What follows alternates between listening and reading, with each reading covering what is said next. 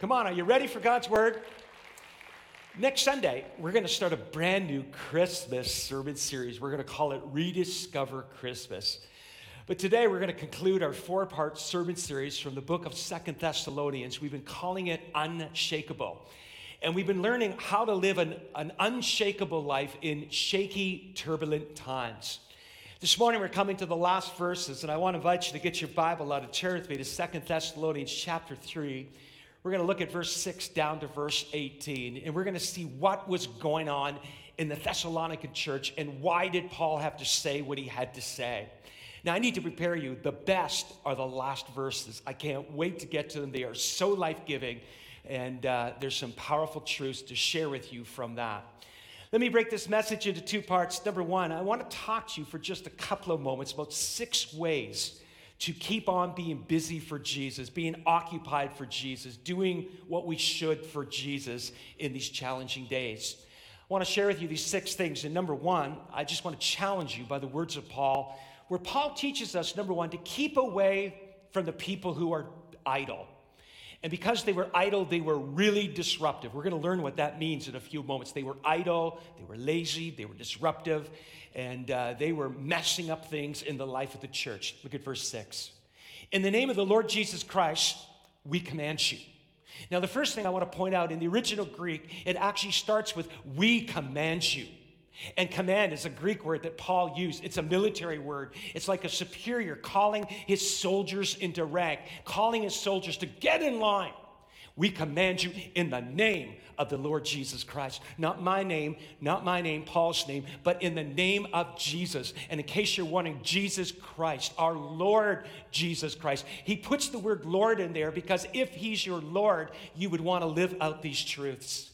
In the name of the Lord Jesus Christ, we command you, brothers and sisters. He's talking to the believers in Thessalonica. Keep away simply means to avoid.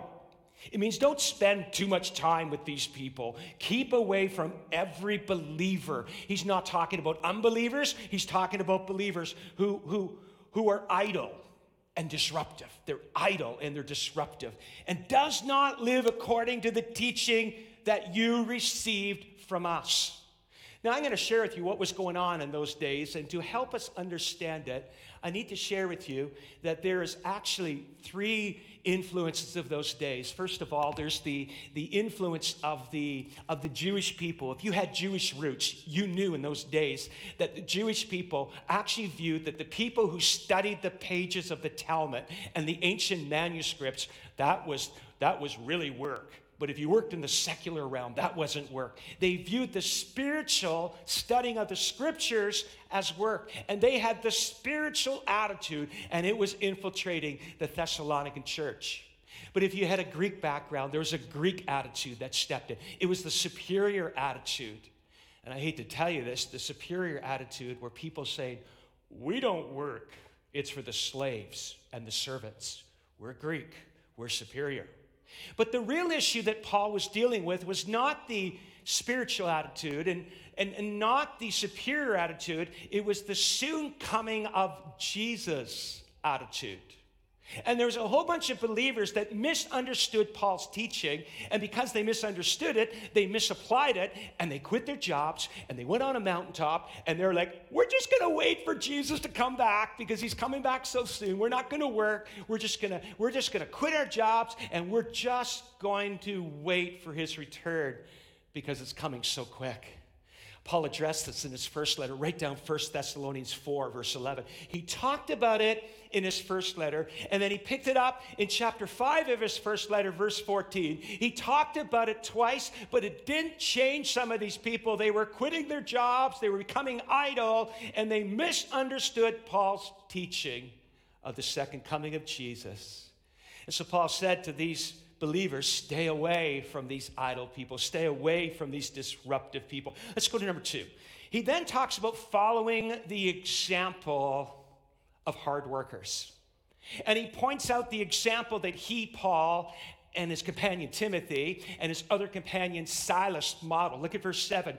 For you yourselves know how you ought to follow our example. We weren't idle when we were with you. We weren't lazy. Look at verse eight. Nor did we eat anyone's food without paying for it. It's not like Paul went out for a burger and then pulled the old trick, I forgot my wallet, and let someone else pay for it.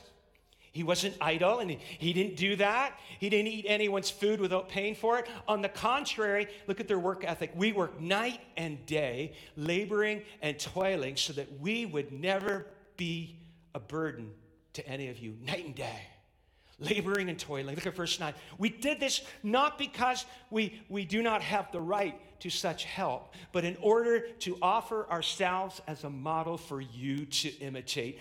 We did it because we wanted to model a work ethic.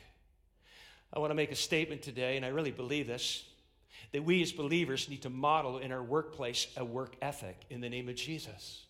We need to give it our all. We need to give it our best.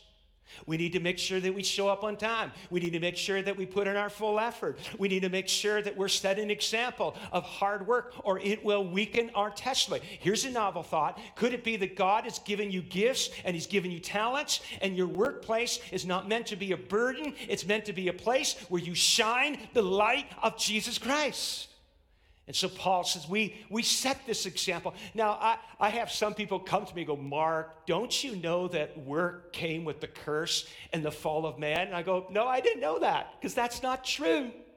When I read the Bible, God modeled work. He created in six days, and then he rested on the seventh day. And when he created Adam and Eve, he placed them in the garden to work the ground.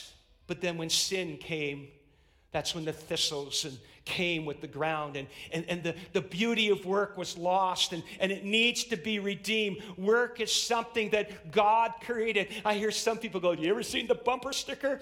A, a bad day fishing is better than a good day at work. And then some people point out the other bumper sticker, I owe, I owe, I owe, so off to work I go. But the truth is, before we can talk about a Sabbath, we have to talk about work. So many times we focus on the Sabbath, but we don't talk about a work ethic. And I'm glad that my father and my mother taught me a good, hard work ethic. When I was a teenager, I worked in a grocery store, and I saw some of the work ethic that wasn't so good there. I literally saw some of the workers working the night shift, stealing food and going, well, we deserve it.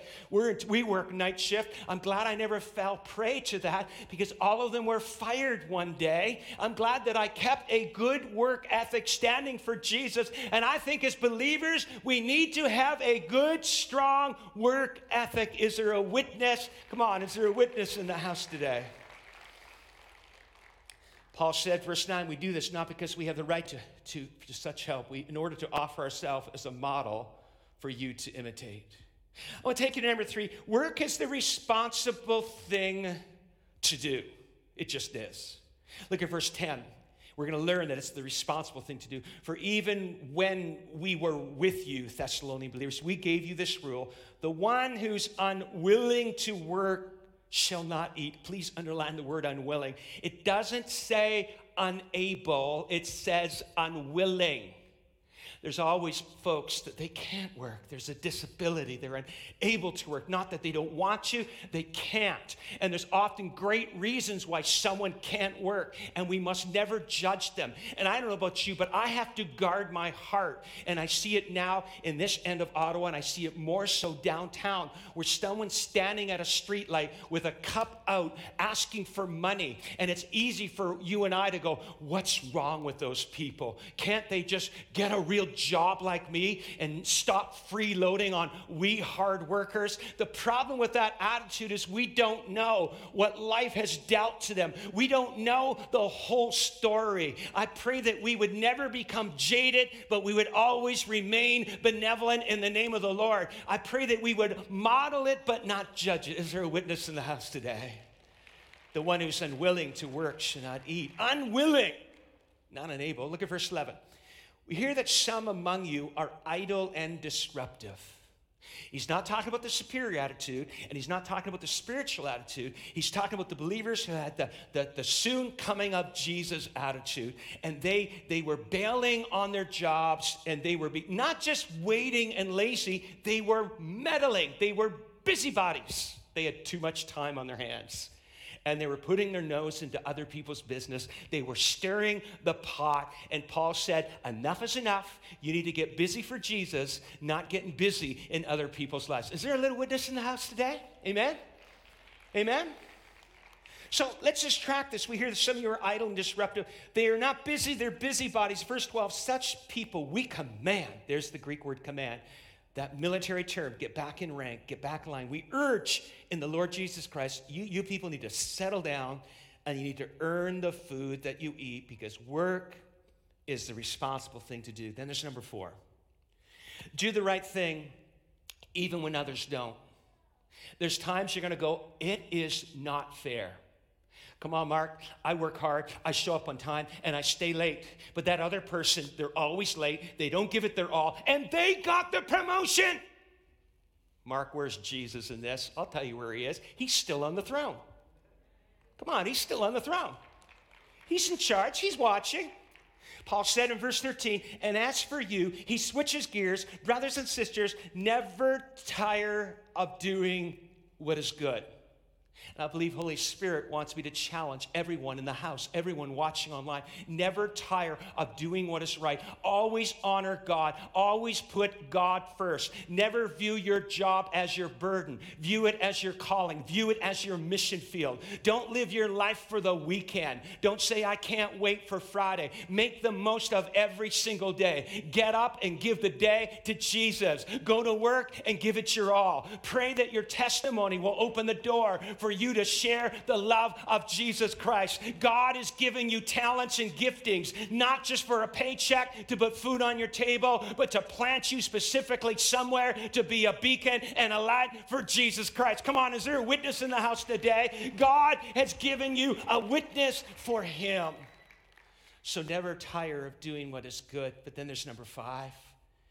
There's these three steps that Paul gives, and he teaches us on how to deal with this, this problem of these people who are bailing on their jobs and misunderstood Paul's teaching, and they needed to get busy and they needed to get occupied. So he gives them teaching. He talks about church discipline. We don't like talking about church discipline. I hear people all the time going, I don't want to talk about this. Let the Holy Spirit do the work. I let the Holy Spirit do the church discipline. And I go, can't the Holy Spirit work through someone? Think of David. He sinned with Bathsheba. Who, who spoke to him about his sin? Nathan the prophet. Nathan knew David. David knew Nathan. And God worked through Nathan to bring some discipline that was necessary. Now watch this. Church discipline is never for punishment. It's always for restoration. It's always to get the person back on track, back redeemed, back online. What's the three steps? These three points are brought to you by the letter P. The plan, verse fourteen. Paul said, take special note of anyone who doesn't obey our instructions in this letter. Take note of them. Figure out who they are and be aware of who they are because they need to be corrected and they are hindering what I want to do in the church in Thessalonica, the plan. Number two, the process. This is going to rock your boat. Do not associate with them. Don't spend too much time with them because if you spend too much time with them, you're condoning their wrongful actions. Don't associate with them. That's the process. But the purpose is in order that they may feel ashamed. Number three, the purpose, that they would feel ashamed. I've had people say to me, Mark, what would you today, what would you do today if you knew Jesus was coming back tonight? I hope my answer would be, I would do nothing different than I'm already doing. Let me express why I said I would do nothing different than I'm already doing, because I hope every day I get up, what I'm doing is what God wants me to do. I hope that we are not a church that if we knew Jesus was coming back tonight, that everything would have to change between now and tonight. Here's my theory. I believe Jesus Christ is coming back soon. I believe he can come back today before lunch. He can come back today before this sermon closes. He can come back tomorrow, this week, next year, in five years, in ten years. I believe he's coming soon. He might come in our generation. I believe he is, but I might be wrong. He might come in the next generation or the generation after that. But I choose to live every day like today's the day that Jesus is coming back. So if someone asks you, what would you do different if you knew Jesus was coming back today? I hope the answer is, I do nothing different, because every day I'm giving him number one in my life. Every day I'm doing what is right. Every day I'm letting the love and the light of Jesus Christ shine through me. Every day that I get up, I'm putting him first in my life. Is there a witness in the house today? That's the kind of life we need to live. Then there's number six. Don't, don't, don't be harsh with those who are messing up. Paul said in verse fifteen, yet do not regard them as an enemy. They're not your enemy. You want to restore them, but warn them as you would a fellow believer. It's interesting how we can judge someone else's sin because it's not our sin that we're struggling with. Everybody sins. You just sin differently. And I think what we need to do is not be harsh. Do all we do in the spirit of love. Do all we do to bring honor to Jesus. I want to segue. I want to take you to the final part of this message. And I want to talk to you for a couple of moments about three final prayers that Paul prayed at the close of his letter. And the first prayer is a prayer for God's peace. Number one, a prayer for God's peace. In verse sixteen, he said, now may the Lord of peace himself. Who's the one of peace? It's the Lord. Who can do the work? The Lord himself. Give you peace at all times and in every way. At all times means right now in the service. At all times means tonight when you lay your head on the pillow. And anxiety and fear is crippling you, and your mind is racing a thousand miles an hour. I pray that the peace of God would grip your heart and your mind in Christ Jesus. When you go home after the service and the house is empty and you're gripped with loneliness, would you get a good dose of the peace of God? When you get up tomorrow and you've got to go for that radiation treatment, I pray that the peace of God would grip you in the name of the Lord. When you get up tomorrow and you go to work and you're not looking forward to going to work, would the peace of God grip you in the name of Jesus. Come on, is there a witness in the house today? What Paul was praying is that peace would permeate every area, every part, every day. Some of you have had a tough few weeks. Some of you have faced something that you've never faced before. I got a word for you today. Jesus is in the house today. Jesus is with you today. Jesus is with you tomorrow, and he wants to give you peace. And my prayer is that you would experience the peace of God today and at all times. Come on, give a clap offering of praise to to our God. The second prayer, you're going to feel like this, this, these are brought to you by the letter P. They're not, just the first two. A prayer for God's presence. The Lord be with all of you. I love that. Can I give you a nugget of truth? If you're a believer in Jesus, Jesus is in you, which means wherever you go, he goes, which means he never leaves you, he never forsakes you. He's not like your MasterCard that you can leave at home by mistake. He's not your iPhone that you could forget to bring with you. He's with you at all times. He has never left you. He's never forsaken you. He's never abandoned you. He's with you today. He's with you through your treatment this week. He's with you when you go to work this week. He's with you at all times. Come on. Aren't you glad that Jesus never leaves us or forsakes us? I want to invite the worship band and team to come as I share this final point. A prayer for God's grace. Before I read this, can I tell you what grace is? And I learned an acronym years ago. It's God's riches at Christ's expense. And as I studied the word grace, I learned that this week that it was unmerited, undeserved, unearned. You don't deserve it, but you get it. You want it, and you receive it. It's his favor. Paul says in verse seventeen, I, Paul, I write this greeting in my own hand, which is the distinguishing mark in all my letters. This is how I write. I used to think that this verse simply meant how they knew it was Paul's letter because he wrote it in his handwriting and they recognized his handwriting. And then I was reminded that verses were placed after the Bible was written so we can find where the verses are. And I was reminded that verse seventeen and verse eighteen connect. In other words, Paul was not just saying to the church in Thessalonica, you'll know this is my letter because you'll recognize my handwriting. Look at verse eighteen. The grace of our Lord Jesus Christ be with all of you. Check it out. Every letter that Paul wrote, he ended with the same thing. Grace be with you. Grace be with you. God's gift. God's favor. Now, I started to ask as I was studying this, what, what is the grace of God? Give me some examples. And I didn't have to look too far. If grace is a gift of God, that it's his riches at Christ's expense, where Christ paid it and Christ gave it, and he just puts it in us. He, he just gives it to us freely. He just gives it to us abundantly. Give me some examples of grace. And I and I felt Holy Spirit say, just read the verses before. And Pastor Brad, I started to read the verses before, and I went back. Now may the Lord of peace himself give you peace. One of the grace of God is the peace of God. And I pray that you would get a good dose of the grace of peace of God today. Because some of you, you're anxious. Some of you, you're worried. Some of you, you're fretting. Some of you, you're, you're disabled and crippled by fear. And I believe what God wants to do today, he wants to push back that fear. He wants to push back that anxiety. And he wants to give you a good dose of the grace of the peace of God. Not just that, not just his peace, but his presence. There's some of you sitting here right now, you're like, where is God in this COVID season? Where is God when I got no money in my bank account? Where is God when I'm walking through this trial? I feel the Lord's going to give you a good dose of the presence of God. You're going to feel the presence of God like you have never felt before. And there's a song, Pastor Brad, that you sung and you led us in at the beginning of the service. There's joy in the house of the Lord. I think I can lead it. There's joy in the house of the Lord. Yeah. How many people want the joy?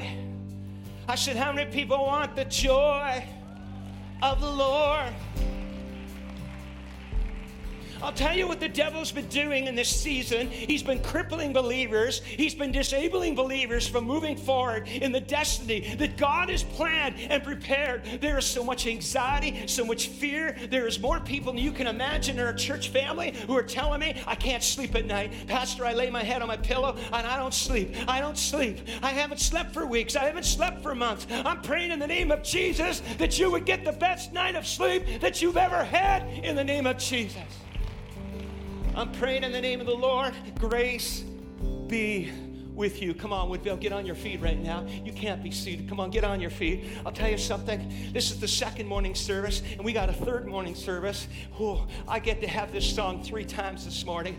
Pastor Brad, in the first service, as you began to lead, that there's joy in the house of the Lord. I don't know if you saw me. I just started to dance before the Lord.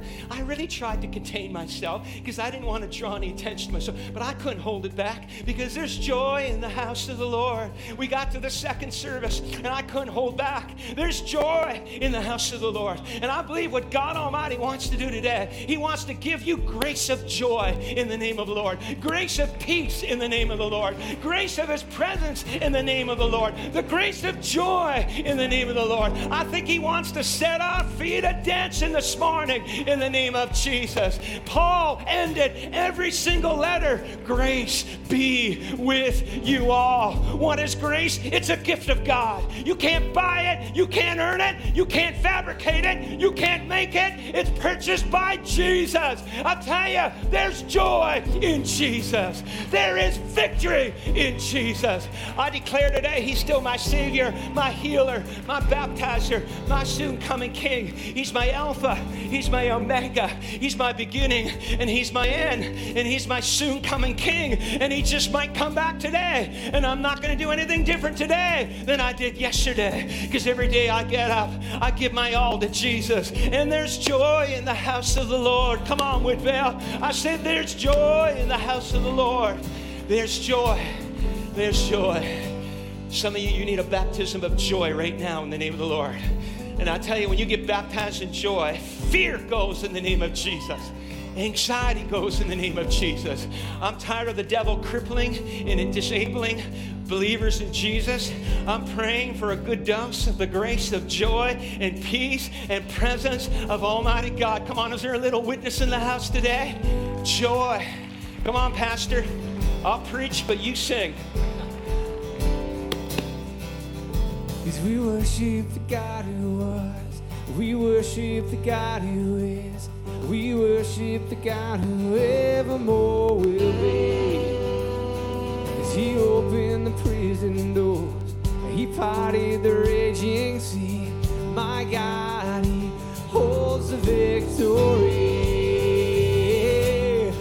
There's joy in the house of the Lord.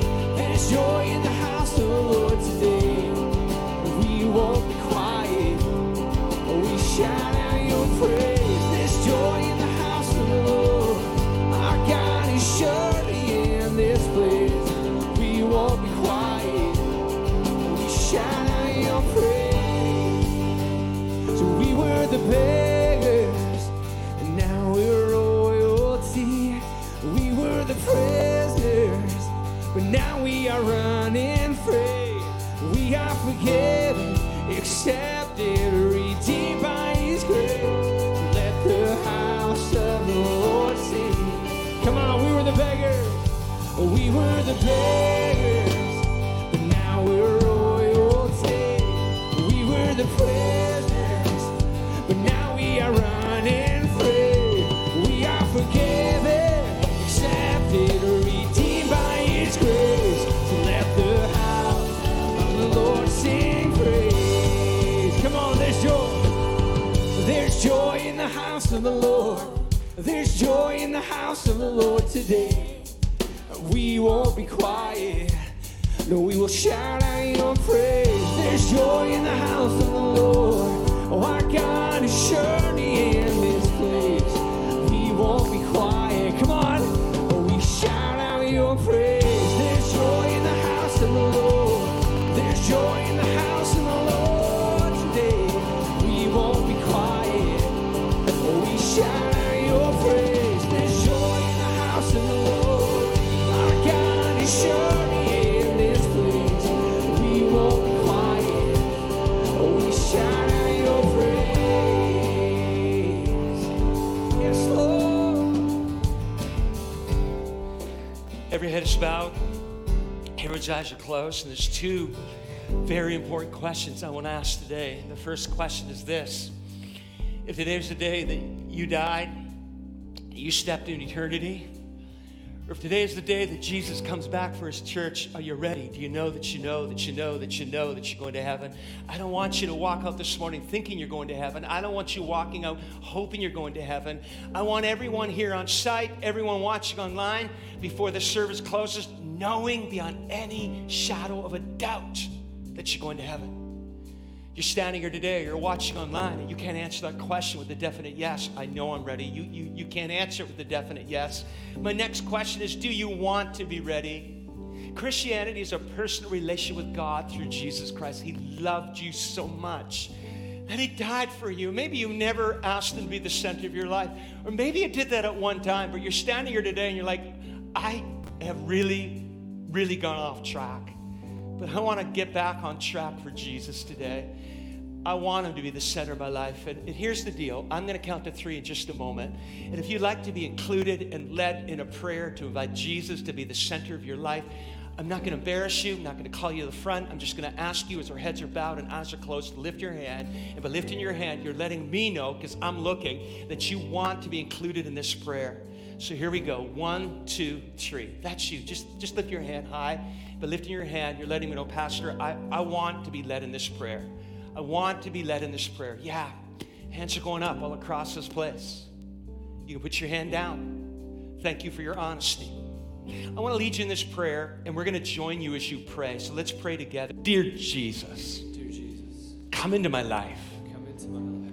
Please forgive me of my sins. Forgive me of my sins. I've decided to follow you. I've decided to follow you. I make my As my, Savior, as my Savior and my Lord. And my Lord. In Jesus' name. In Jesus' name. Amen. Amen. Can we open our eyes right now? Can we have a little party time? Can we, come on, little party time. Can we celebrate salvation?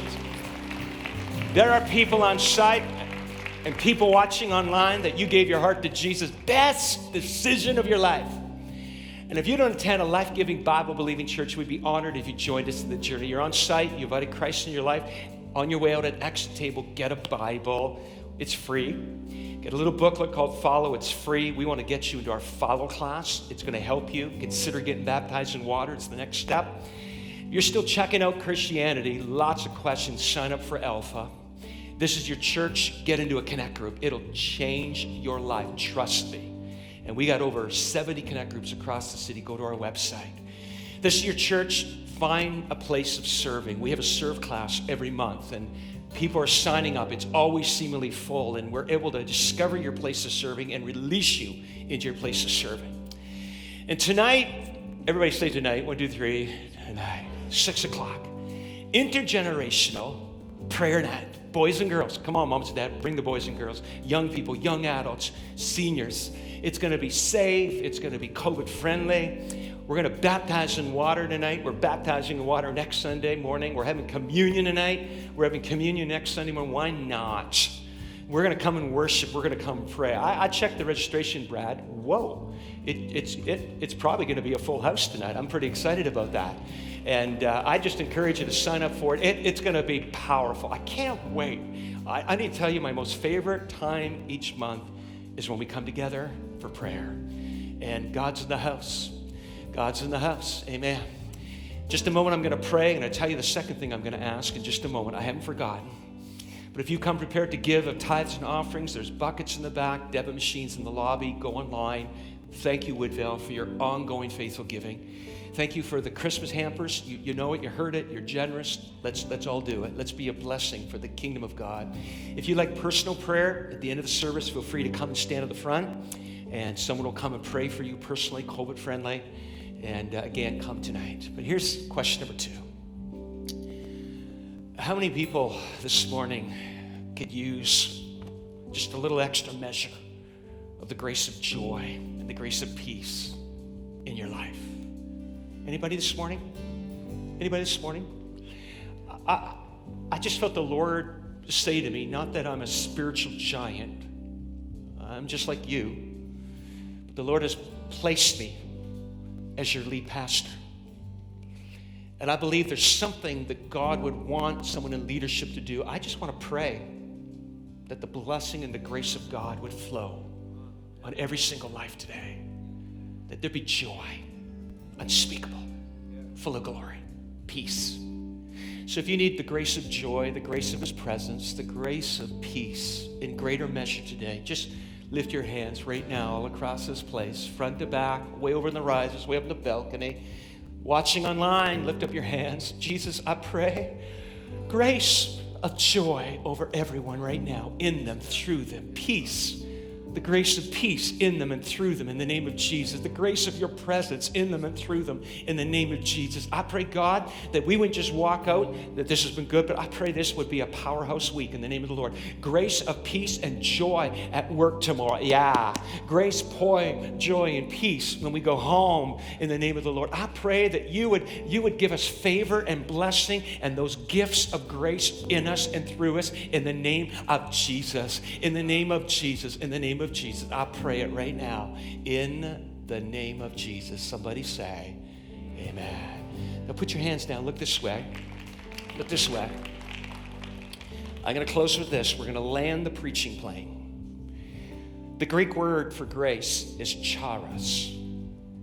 From the English we get charity. Grace is God giving you something that you don't deserve. It's it's charity. Because He loves you. And because you need it more than you can ever imagine. Grace, grace, grace.